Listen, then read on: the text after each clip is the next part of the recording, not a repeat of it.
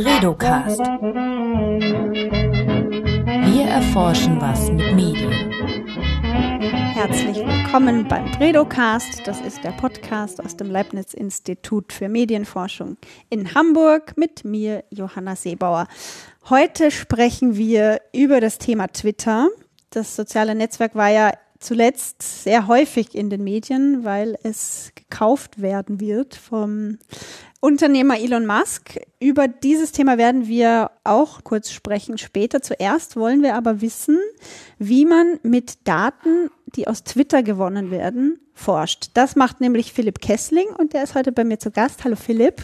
Hallo Johanna. Schön, dass du da bist. Du bist seit Juni letzten Jahres, Juni 2021, Teil vom HBI und bist da wissenschaftlicher Mitarbeiter. Du bist das, HB, das I aus dem HBI. Du bist äh, Mitarbeit, wissenschaftlicher Mitarbeiter bei unserem Institut, nämlich im Media Research Methods Lab. Hm? Da macht ihr nämlich methodenorientierte Forschung. Richtig. Und äh, im Social Media Observatory. Das ist tatsächlich nicht ganz richtig. Das ist nur so ein Ding, das wir uns ausgedacht haben, dass ich damit dazugehöre.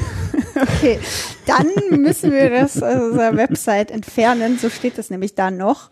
Vielleicht, wenn ihr diesen Podcast hört, steht es da schon nicht mehr. Genau, aber du forschst äh, tatsächlich mit riesigen Datenmengen, die du aus Twitter gewinnst. Ja. Seit einem Jahr, denn seit einem Jahr, ein bisschen länger als ein Jahr, ist das bei Twitter möglich. Naja, also es ging auch vorher schon. Und ich habe das vorher auch schon gemacht, nicht am, am HBI, sondern an der HAW Hamburg, wo wir auch einige, also eigentlich noch größere Datensammlungen tatsächlich gemacht haben.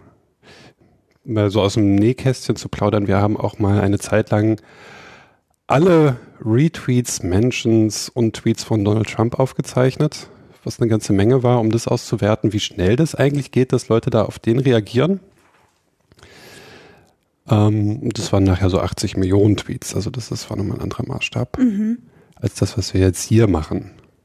Es ist aber so, dass Twitter, also die Plattform hat erst letztes Jahr, 2021, entschieden, dass sie sich, dass sie ihr gesamtes Archiv für die Forschung öffnen will, richtig? Davor war es nur möglich, die Tweets der letzten sieben Tage auf die zuzugreifen, richtig?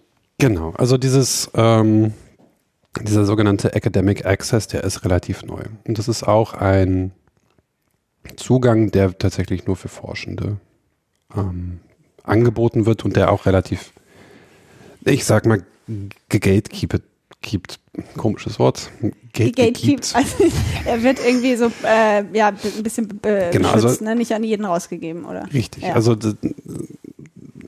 man muss da auch einen Prozess durchlaufen, so ein Vetting durchlaufen, dass man da überhaupt Zugriff kriegt. Also man muss eine Bewerbung schreiben, die ist relativ umfangreich mit Motivationsschreiben und was man damit macht und wie lange das laufen soll und so weiter und so weiter.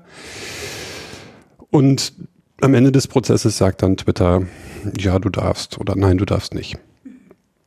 Ähm, davon unabhängig gibt es aber natürlich dann auch für eigentlich alle, die das möchten, Zugriff auf die Schnittstellen. Ähm, das heißt, also es gibt einmal diese Suchschnittstelle, da ist es richtig, dass die normalerweise auf die letzten sieben Tage beschränkt ist. Wobei da auch nicht ganz klar ist, wie hart diese Limits eigentlich sind. Aber es gibt einem auch noch andere Möglichkeiten, an Daten zu kommen. Also es gibt auch die sogenannten Streaming-Schnittstellen, wo man im Prinzip eine Suchanfrage zu Twitter schickt und Twitter schickt dann dann in Echtzeit jeden Tweet, der da gematcht wird, zurück. Und das kann man dann eben auch aufzeichnen und auswerten. Und da kriegt man dann eben auch wahnsinnig große Datenmengen in wahnsinnig kurzer Zeit zusammen, wenn man irgendwie die falschen Suchanfragen stellt. Und dieses, ähm, den Zugriff auf die letzten sieben Tage, den könnte ich als Nicht-Forscherin auch bekommen. Ja. Da gehe ich, muss ich mich auch anmelden oder wie? Genau, also da braucht man eigentlich nur einen, natürlich einen Twitter-Account. Und dann kann man sich eben so einen sogenannten Entwicklerzugang, eine, eine App sozusagen, ähm, bei Twitter selber einrichten. Kriegt man dann Entwicklerzugangsdaten, die man dann in anderen Programmen benutzen kann und dann kann man das benutzen. Jetzt reden wir die ganze Zeit von äh, kryptisch von, von Twitter-Daten. Was genau bekommst du als Forscher, wenn du da reinguckst in dieses Archiv, das ja bis 2006 zurückgeht? Ne? Genau. Ähm, die Tweets selber, die gehen bis 2006 zurück. Das heißt also, wir kriegen da im Prinzip Datenrepräsentation von diesen Tweets, also Kurznachrichten. Was da drin steckt, ist natürlich so der, der Text selber, wann das Ganze abgesetzt wurde, wie viele Leute das momentan oder mittlerweile geliked haben, wie viele haben das retweetet, ähm, natürlich welcher Nutzer hat das abgesetzt, wann wurde dieser Nutzer erstellt, wie viele Likes hat dieser, oder nein, also nicht Likes, sondern Follows hat dieser Nutzer jetzt. Das heißt also, wir kriegen dann eine relativ komplexe Datenstruktur eigentlich schon zurück, mit der man ziemlich viel, ziemlich interessante Fragestellungen eben auch dann beantworten kann. Und wie kommen diese Daten zu euch in Form von einer riesigen Tabelle, stelle ich mir jetzt vor? ja, schön wär's. Die ähm, müsst ihr selber erstellen. Genau. Also diese sogenannten APIs, also Application Programming Interface, diese Schnittstellen, Programmierschnittstellen, die Twitter anbietet, das sind im Prinzip, kann man sich das vorstellen, wie Webseiten für Maschinen. Ähm, wir haben eine URL, so wie, wie twitter.com, bla bla bla. Und dann gibt es in diesen URLs eben einen bestimmten Abschnitt, der für diese APIs reserviert ist und da können wir dann eine Anfrage stellen, gib mir diesen Tweet. Dieser Tweet wird dann über eine ID identifiziert und dann spielt uns die, dieses Twitter-System, diese API eben die Daten zurück und die kommen im sogenannten JSON-Format, das ist das JavaScript Object Notation Format. Im Prinzip eine Textdatei, die gepasst werden kann, so dass es dann wieder zu einer inter interpretierbaren Datenstruktur wird. Und wenn man das dann eben oft genug macht, genug Tweets sammelt, dann kann man daraus dann eben auch wieder eine Tabelle zum Beispiel rekonstruieren. Wie viel Programmierskills braucht man, um diese Art von Forschung zu betreiben? Das wird tatsächlich immer und immer leichter, weil das ist ein, ein Novum, was jetzt über diese äh, Forschungsöffnung von, von Twitter eben auch passiert ist, dass Twitter selber jetzt auch ein Tool anbietet, wo man tatsächlich auch einfach eine Tabelle runterladen kann. Also da kann man einem eine Suchanfrage formulieren, kann spezifizieren, welche Werte man eigentlich haben möchte, welche Felder sozusagen. Und dann sagt man, ja, dann mach das mal und dann kann man das runterladen als Tabelle. Das ist ziemlich cool. Aber das, was ihr macht, ist schon technisch ein bisschen anspruchsvoller. Zumindest habe ich immer so den Eindruck, wenn ich ein bisschen mit euch quatsche. Ja. Das ist so lustig, weil ich meine, wir haben Leute am Institut, die schon sehr lange hier arbeiten und die haben noch, ja, so Inhaltsanalysen von Zeitungsausschnitten gemacht oder mhm. Teletext erforscht und heutzutage ja. muss man halt eigentlich richtig Informatiker sein, um Medienforschung zu betreiben, teilweise. Teilweise, ja. Ähm, es kommt auf die Fragestellung an. Also es gibt ja auch viele Leute, die tatsächlich qualitative Analysen auf solche Arten von Daten machen, die dann auch gar nicht so große Datensätze dann haben, sondern das so ein in der Regel so weit runterfiltern, dass sie zum Beispiel genau ein Narrativ dann treffen und dann können auch auf solchen Daten durchaus eine qualitative Auswertung gemacht werden. Ähm, die Fragestellungen, die uns gerade umtreiben, sind natürlich die, die auch in der Forschungslandschaft noch nicht so beantwortet sind, wo auch noch nicht so viele Tools einfach dann schon vorhanden sind. Ähm, was halt natürlich dann immer so ein bisschen dazu führt, dass wir selber irgendwie anfangen, uns irgendwelche Werkzeuge zu schnitzen, äh, was dann vielleicht den Eindruck erweckt, dass wir irgendwie die Super-Nerds sind. ähm, ja, ein bisschen. ein bisschen, ne? Oh. Ähm, aber das liegt eben einfach daran, dass wir da ähm, so als Forschende auch natürlich dann in Bereiche gehen wollen, die noch nicht so ganz abgedeckt sind, wo eben auch die Fragestellung dann aktuell sind. Ne? Also ähm, da in, in, in, Themenbereiche zu gehen, wo es schon Tools gibt, wo die Fragestellungen schon beantwortet sind, das wäre natürlich wie Käse für ein Forschungsinstitut. Über eure Projekte, die ihr gerade macht, werden wir gleich noch sprechen. Mhm. Mich interessiert jetzt noch, warum äh, Twitter im Vergleich zu anderen sozialen Netzwerken das überhaupt macht. Also es ist ja das einzige soziale Netzwerk, soweit ich weiß, die die sich, das sich so öffnet für die Forschung und sagt, ihr könnt zugreifen unser, auf unser komplettes Archiv. Was, was haben die davon? Warum machen die das? Das ist ähm, eine gute Frage, aber ich habe keine Antwort, warum sie das machen. Vielleicht aus Altruismus oder weil die Plattform sich dafür tatsächlich einfach anbietet. Twitter an sich ist ja so relativ offen. Ähm, Im Gegensatz zu anderen Plattformen, wo es viel auch um private Kommunikation dann geht. Abgesehen davon gibt es ja auch zum Beispiel bei, bei Meta und Facebook ja auch Initiativen, auf Forschungsdaten zugreifen zu können über CrowdTangle. Wobei auch da dann die Einschränkung ist, dass es da auch nur öf öffentliche Daten dann gibt. Ähm, und andere Daten dann auch gar nicht. Also zum Beispiel von einem öffentlichen Account, von einem öffentlichen Account dann die, die Follower zu kriegen, ist bei CrowdTangle unmöglich. Bei Twitter geht das dann. Aber auch da sind die Zugänge dann sehr restriktiv. Mhm. Ähm, also dadurch, dass Twitter sich so geöffnet hat für die Forschung, ist es ja auch eins der meist oder das meist beforschte soziale Medium. Genau, das liegt aber auch daran, dass Twitter auch schon vor dieser Öffnung für die Forschung mit diesem Academic Access ziemlich accessible war. Also es war immer relativ einfach, an Daten von Twitter zu kommen. Das heißt, ähm, auch vor dem Academic Access war Twitter schon immer so der Fokus ähm, dieser Online-Social Network Forschung, weil es eben auch vorher schon ziemlich einfach war, dort an Daten zu kommen und auch an relativ umfangreiche Daten. Und Twitter selber kooperiert auch immer mal wieder mit Forschern. Ähm, hauptsächlich mit denen, die halt so bei denen um die Ecke sitzen. Da ist ja so eine große Universität. Ähm, da gibt es auch tatsächlich einige Studien, die dann von ähm, Twitter-Mitarbeitern selber geschrieben wurden oder eben auch von, von Praktikanten, die dann zu der Zeit bei Twitter waren. Und meinst du, dass dadurch, dass das Netzwerk so viel beforscht wird, dass vielleicht so eine Art Verzerrung entsteht in Hinblick auf die Wichtigkeit des sozialen Netzwerks? Das sagt man ja auch oft äh, über den Journalismus, dass der Journalismus Twitter viel zu, viel zu wichtig nimmt, weil die Journalisten selber dort so aktiv sind. Mhm. Aber im Endeffekt sind, glaube ich, nur fünf Prozent der Deutschen auf Twitter. Ach, mittlerweile sind es fünf. Ich meine, letzter Stand waren zwei. Ach, zwei, okay. Das mhm. gucken wir nochmal nach, genauer.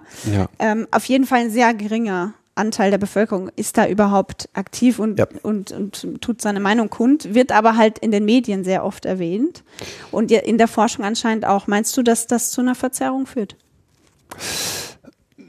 Naja, also ich glaube, die Relevanz kommt ja schon auch dann, wenn man dem Ding Relevanz andichtet.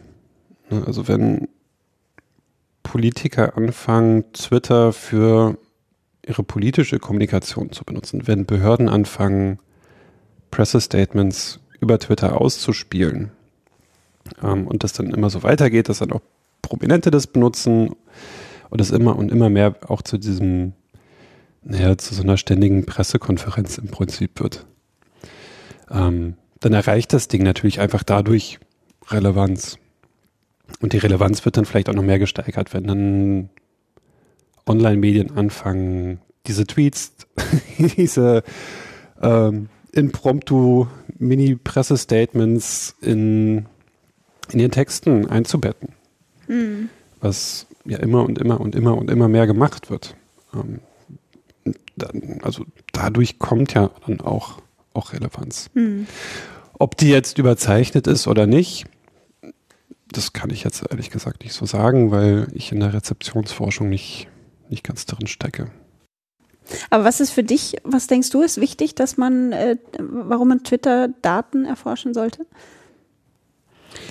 Das ist eben genau das, was, was eben, was ich eben beschrieben habe.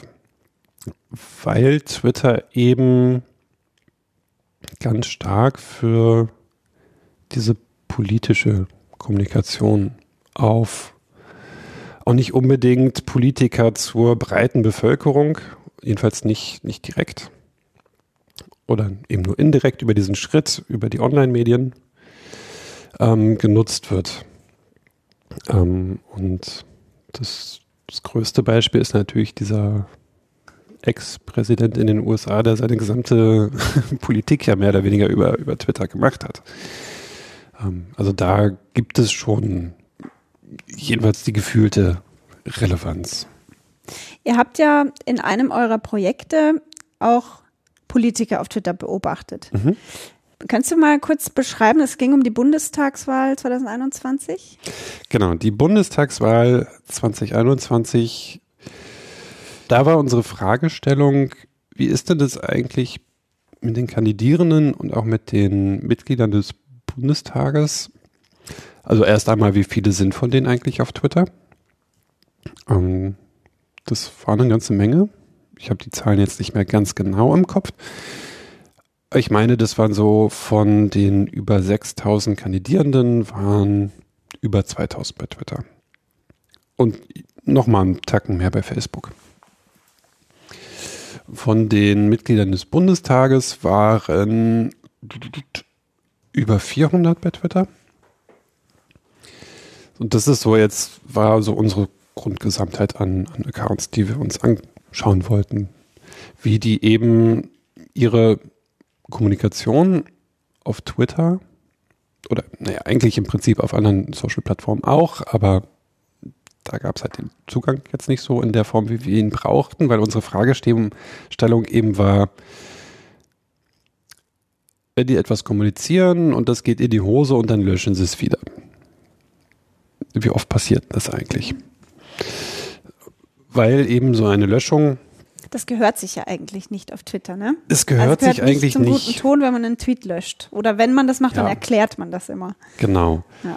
Tweets sollen eigentlich da bleiben, wo sie sind. Ähm, was auch so ein bisschen an der, an der Plattform selber liegt, weil man eben ähm, Tweets äh, auch nicht bearbeiten kann. Äh, das heißt also, wenn da irgendjemand etwas behauptet und das ist scheinbar falsch, dann kann das in diesem Kontext selber nicht richtig gestellt werden. Es müsste irgendwie dann als Addendum kommen oder eben der Tweet wird gelöscht. Es könnte aber auch sein, dass Leute diese Tweets einfach so als, als Testballon sozusagen steigen lassen mit ganz obskuren und ausfallenden Meinungen ähm, und das dann wieder löschen. Ähm, es könnte sein, dass die Leute sich einfach vertippen und das dann wieder löschen. Also es ist ein ganzes Spektrum, warum so ein Tweet gelöscht werden könnte. Ähm, und da wollten wir dann tatsächlich das einfach mal so ein bisschen abklopfen, wie oft passiert das, wie schnell passiert das ähm, und gerade so im Zusammenhang mit der Wahl, wann passiert tatsächlich die Löschung. Und das haben wir dann im Vorfeld der Wahl auch soweit umgesetzt, dass wir eben erstmal von dieser ja schon relativ großen Gruppe an Accounts dann auch diesen ganzen Traffic, diese ganzen Tweets einsammeln können. Laufend. Wie, wie lang vor der Wahl habt ihr angefangen? Also für die Mitglieder des Bundestags haben wir im April schon angefangen. Ach ja. Einfach weil klar war, das sind die Leute und die haben die Accounts.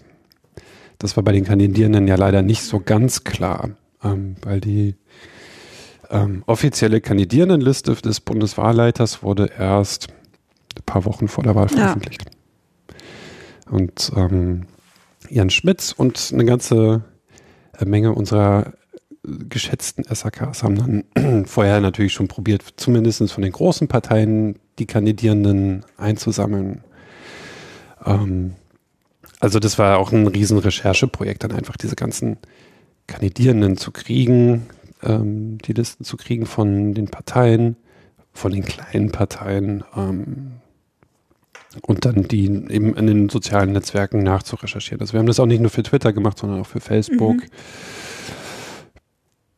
Und was habt ihr dann herausgefunden? Also ihr habt die, ja. ihr habt äh, mal die Kandidaten alle gesammelt und dann angefangen, die Tweets zu sammeln. Genau, dann haben und wir. Das ging ja dann eigentlich auch, ähm, das war ja 2021, das heißt, ihr, ihr, ihr könntet die Forschung jetzt im Nachhinein eigentlich auch nochmal machen, weil ihr jetzt Zugriff habt auf das ganze Archiv, ne? Genau. Ähm, ja, ähm, das Problem ist mit dem Archiv, da sind die gelöschten Tweets auch nicht drin. Ach so, natürlich, ja. ja mhm. Die sind ja gelöscht. Ja. Das heißt also, wenn man okay, sich mit so einer, einer Fragestellung habe. tatsächlich befassen möchte, dann muss man das Laufen beobachten. Ja. Und das haben wir dann auch gemacht. Also wir haben dann alle paar Minuten für jeden dieser Accounts Twitter gefragt, gibt es neue Tweets? Und dann sagt Twitter entweder nö oder ja, hier, guck mal, lad's dir runter. Genau, das haben wir für die MDBs ab April gemacht, für die Kandidierenden dann ab Anfang September. Das war aber nur der erste Schritt dieser Datenerhebung. Für den zweiten Schritt haben wir dann auch wieder täglich alle schon eingesammelten Tweets genommen und Twitter dann gefragt, sind die noch da? Mhm. Ähm, und das machen wir bis heute. Also wirklich für alles, was die abgesetzt haben, das waren dann so ein Maßstab von 200.000 Tweets, wenn ich das jetzt richtig im Kopf habe, ähm, fragen wir dann immer laufend, sind die eigentlich noch da? Und dann verschwinden eben über die Zeit immer und immer und immer und immer mehr Tweets. Und das wirklich Interessante war dann in Relation zur Bundestagswahl, die war am 26. September, wann verschwinden denn eigentlich diese Tweets, die vor der Wahl abgesetzt wurden und wann die, die nach der Wahl abgesetzt wurden. Und da haben wir jetzt so eine ganz interessante Aufstellung mal gemacht, so im Durchschnitt für diese vier Fälle, also theoretisch vier Fälle, physikalisch aber eigentlich nur drei Fälle. Ähm, Tweet wurde vor der Wahl abgesetzt und vor der Wahl gelöscht. Tweet wurde vor der Wahl abgesetzt und nach der Wahl gelöscht. Und Tweet wurde nach der Wahl abgesetzt und nach der Wahl gelöscht. Ähm, wie ist da so die prozentuelle Verteilung über alle Parteien? Ähm, dann stellt sich raus, dass ein Gros tatsächlich vor der Wahl abgesetzt wurde, aber nach der Wahl erst gelöscht wurde. Interessant. Und also da kann man natürlich zu, zu den wildesten Spekulationen kommen. Mhm. Wa wa warum sie gelöscht worden sind und Warum? so, das kann man natürlich genau, jetzt was nicht so sagen. die Intention dahinter ist, ob da eine Strategie dahinter steckt, dass man dann irgendwie Wahlversprechen in Twitter reinpustet und nach der Wahl. Würde man jetzt meinen, ne? Als erster ja, Gedanke. Genau. Müssen die alle ganz schnell wieder weg. Müssen wieder weg. Und jetzt interessiert mich natürlich, habt ihr euch die, das, äh, die Parteien im Vergleich angeguckt? Ja. Wer löscht am meisten? Also was wir vor der Wahl gesehen haben, zumindest für die MDBs, ist, dass tatsächlich die AfD am meisten gelöscht hat. Wobei auch da so die relative Löschfrequenz, wie wir das dann genannt haben, auch. Relative Löschfrequenz. Mhm. Ja, ähm, also auf wie viele von 100 Tweets, wie viele verschwinden wieder in diesem Zeitraum. Mhm. So kann man sich die relative Löschfrequenz vorstellen. Ähm, dass da, also die, für über alle Parteien die Werte natürlich, weil eben nur 20 Prozent wirklich auch vor der Wahl wieder gelöscht wurden, ähm, dass da eben dieser, dieser Anteil der gelöschten Tweets für alle Parteien relativ gering war. Das war dann nach der Wahl viel, viel höher. Und nach der Wahl haben wir dann auch gesehen, dass ähm, zum Beispiel von der Linken einige Leute, einige Menschen auch tatsächlich ihren Account dann gelöscht haben nach der krachenden Wahlniederlage. Ähm, was so in unserer Methodik, die ähm, tatsächlich nur nach Tweets und nicht nach Accounts geguckt hat, weil also die Daten, die hatten wir dann tatsächlich in unserem Online-Dashboard auch gar nicht drin, von welchem Account das kam, sondern nur von welcher Partei. Ähm, das hat das dann so ein bisschen verzerrt, weil die Account-Löschung natürlich dann auch als Löschung von 2000 Tweets oder so gewertet wurde. Ja, okay. Mhm. Und die, okay, also die AfD löscht am meisten. Wer löscht am wenigsten? Tatsächlich die Grünen. Die haben auch am konsistentesten wenig gelöscht. Also die haben vor der Wahl wie nach der Wahl ein relativ ähnliches Verhalten mit auch einer ähnlichen Löschfrequenz. Also da gab es dann auch diese Steigerung, die wir bei anderen Parteien gesehen haben, nicht so stark. Wir, ihr habt ja einen Blog-Eintrag über dieses Thema auch geschrieben bei mhm. uns. Den werde ich unten verlinken. Da kann man das dann alles nochmal genau nachgucken, wer sich für die Zahlen interessiert. Genau, wir haben auch gerade einen Artikel in der Pipeline genau zu dem Thema, der dann hoffentlich bald im Sprenger Verlag erscheint. Ah dann werde ich den auch noch unten verlinken in den Shownotes, wenn er rauskommt. Mhm. Mm, eine Frage fiel mir jetzt noch ein. Wie ist denn das eigentlich datenschutzrechtlich, wenn ihr mit diesen Twitter-Daten arbeitet und dann ein Paper drüber schreibt? Dürft ihr da genau erwähnen, wer was getwittert hat? Und Nein.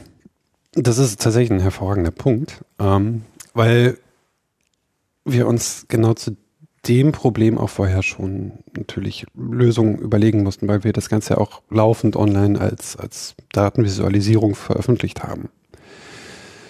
Und unsere Lösung war dann im Prinzip eine Minimisierungsstrategie. Also wie kriegen wir eigentlich die Daten so weit eingedampft, dass die a priori irgendwie anonym sind, aber immer noch diese ähm, Analysen, die wir vorhaben, erlauben. Und unsere Lösung war dann, wie eben schon beschrieben, die, diese Account-Daten gar nicht mehr mit reinzunehmen, sondern einfach nur zu sagen, dieser Account oder der Account, von dem dieser Tweet kam, der gehört zu Partei XY. Mhm, okay. mhm. Aber dann die Nutzerin selber, die dahinter steht, die interessiert uns im Prinzip eigentlich auch gar nicht mehr. Ja. Führt eben dann zu dem Problem, dass man dann im Nachhinein nicht mehr erkennen kann, ob dieser, ob die Nutzerin jetzt gelöscht wurde oder nicht. Euer zweites Projekt ist ein sehr aktuelles. Mhm. Da geht es nämlich leider, leider muss man sagen, ja, es geht um den äh, Krieg in der Ukraine. Da habt ihr euch ziemlich spontan entschieden, eine ja, eine Twitter-Analyse dazu zu machen. Wie kam es dazu? Ähm, ganz genau rekonstruieren kann ich das nicht. Ich glaube, unser Postdoc in dem Projekt stand morgens unter der Dusche und dachte, ha, Twitter-Daten. Ähm, schöne Grüße an Felix Münch. Genau, schöne Grüße Felix. Ähm, genau, und dann, ähm, nachdem diese Idee dann so spontan unter der Dusche geboren war, ähm, haben wir uns dann tatsächlich auch dran gemacht, das zügig als Open Access Dataset zu veröffentlichen und zwar laufend. Ähm, das sieht so aus, dass wir ein OSF Repository und ein GitHub Repository haben, wo eben dieser Datensatz hinterlegt ist. Was ist das? Was ist das? Ähm, nicht, nicht alle äh, Hörer und nicht alle Podcast-Hosts sind Informatik-Nerds, deswegen müssen wir das jetzt ein bisschen erklären.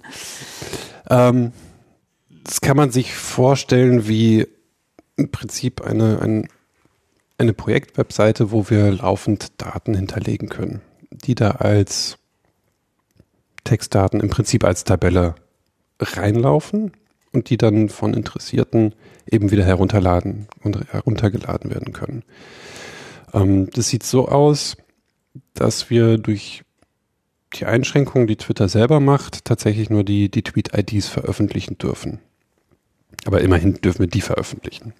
Das ist quasi die, eigentlich die Webadresse des Tweets, ne? Also wenn ich die ID ja. habe, dann kann ich den zu dem Tweet genau. finden. Ja. Mhm.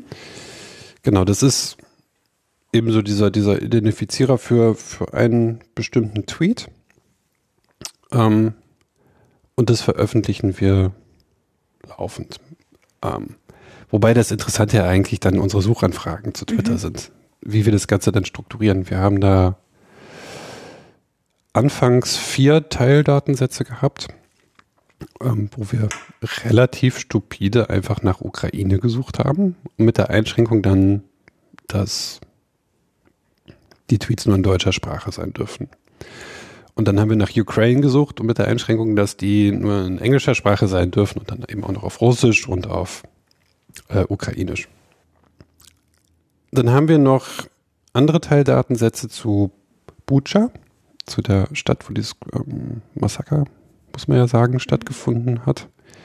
Ähm, wo es ja dann auch einen wirklichen Aufschrei in den sozialen Netzwerken oder gerade auch bei Twitter gab. Also auch da haben wir dann den Daten, also Daten dazu gesammelt, ähm, eben auch in diesen vier Sprachen. Und weil uns das Datensammeln selber uns dann auch nicht gereicht hat, das wurde dann, nachdem dieser ganze Prozess dann automatisiert war und funktioniert hat, so ein bisschen langweilig. War, Entschuldigung, wann habt ihr damit angefangen? Also das war ziemlich sofort nach. Das war ziemlich sofort, ne? Also ich, glaube. Februar noch. Die Invasion hat, glaube ich, an einem Donnerstag gestartet und am Freitag okay. mhm. waren wir so weit, dass die ersten Daten einliefen. Genau. Ja. Ähm, das, das war ziemlich spontan und ziemlich schnell. Ja, und die Idee war, dass ihr nicht, also die, dass ihr jetzt erstmal die Daten sammelt und auch anderen zur Verfügung stellt, die in Zukunft vielleicht damit forschen wollen. Also jetzt forscht ihr selbst noch nicht damit, also ihr könnt ja noch nichts herauslesen wirklich aus den Daten. Da sind wir tatsächlich gerade dabei. Seid ihr schon dran? Mhm. Genau, das ist unsere Idee, dass wir ein Webangebot bauen auf Basis dieser Daten, auf dem man dann analysieren kann, welche signifikanten neuen Narrative werden dann eigentlich pro Tag sozusagen in der jeweiligen Sprache gesetzt. Das klingt nach einer ziemlich komplizierten qualitativen Forschung. Genau, das wäre, wenn man das auch richtig machen möchte, eine ziemlich komplizierte qualitative Forschung. Wir nehmen da so ein paar methodische Shortcuts und gucken in diesen Tweet-Texten, wenn wir die so aufsplitten in einzelne Worte und das als riesiges Feld nehmen, ähm, wenn wir uns dann immer einen Tag rausschneiden, welche Keywords, welche Schlagworte, die dann übrig bleiben, sind dann eigentlich auf einmal signifikant. Ähm, das heißt, wenn wir das Ganze uns bildlich vorstellen, was schnellt auf einmal als neues, nicht Narrativ, aber so als, als Schlagwort in die, in die Höhe wird oft benutzt. Und da haben wir jetzt eben so eine Übersichtsseite geplant, wo man durch die einzelnen Tage durchscrollen kann, um dann die Top 10 Keywords an dem Tag, die Top 10 Schlagworte. Das war jetzt Crossover, ne? Macht nichts. Egal. Äh, wo man dann die, die Top 10 Schlagworte äh, sich für jede Sprache dann anzeigen ja. lassen kann. Und dann kann man eben noch weiter in die Analyse reingehen, um ähm, in einem zweiten Plot dann für einzelne ausgewählte Schlagworte dann zu schauen, wie wurden die dann eigentlich täglich über den ganzen Verlauf der Zeit genutzt. Und die Daten, die ihr jetzt schon gesammelt habt, die sind ja auch äh, öffentlich äh, zugänglich, haben wir schon gesagt. Mhm. Habt ihr denn schon Anfragen bekommen oder sind schon Forscher mit euch in Kontakt getreten und haben gesagt, wir wollen damit arbeiten? Ja, also da, also mit im Kontakt, das weiß ich gar nicht, da müsste man jetzt nochmal Felix, schöne Grüße, äh, fragen. Ich weiß, dass wir tatsächlich aber auch schon zitiert wurden mit dem Datensatz. Die Kollegen in Münster, die haben auch zufälligerweise eine Sammlung äh, genau zu einem dieser Stichpunkte, die wir da gemacht haben, ähm, auch in dem Zeitraum gemacht und haben das dann auch veröffentlicht und haben uns dann netterweise auch gleich zitiert. Was erhofft ihr euch von dieser Datensammlung? Also zum einen ist natürlich der Punkt, dass nicht alle Leute diesen Zugriff in der Art und Weise auf Twitter haben, wie wir ihn gerade haben, mit diesem Academic Access. Was ja heißt, dass wir im Prinzip Millionen und Abermillionen von Tweets äh, runterladen können. Was wieder so eine technische Spezialität von, von, von Twitter wieder ist. Also wenn man sucht, hat man ein bestimmtes Kontingent an Tweets, das man sozusagen versuchen kann. Das sind ähm, pro Academic Access Zugang eben 10 Millionen pro Monat. Also es ist auch nicht unendlich. Es ist nicht unendlich, nee. Ähm, aber es ist eben wesentlich mehr, als man als Otto-Normalverbraucherin von, von Twitter kriegt.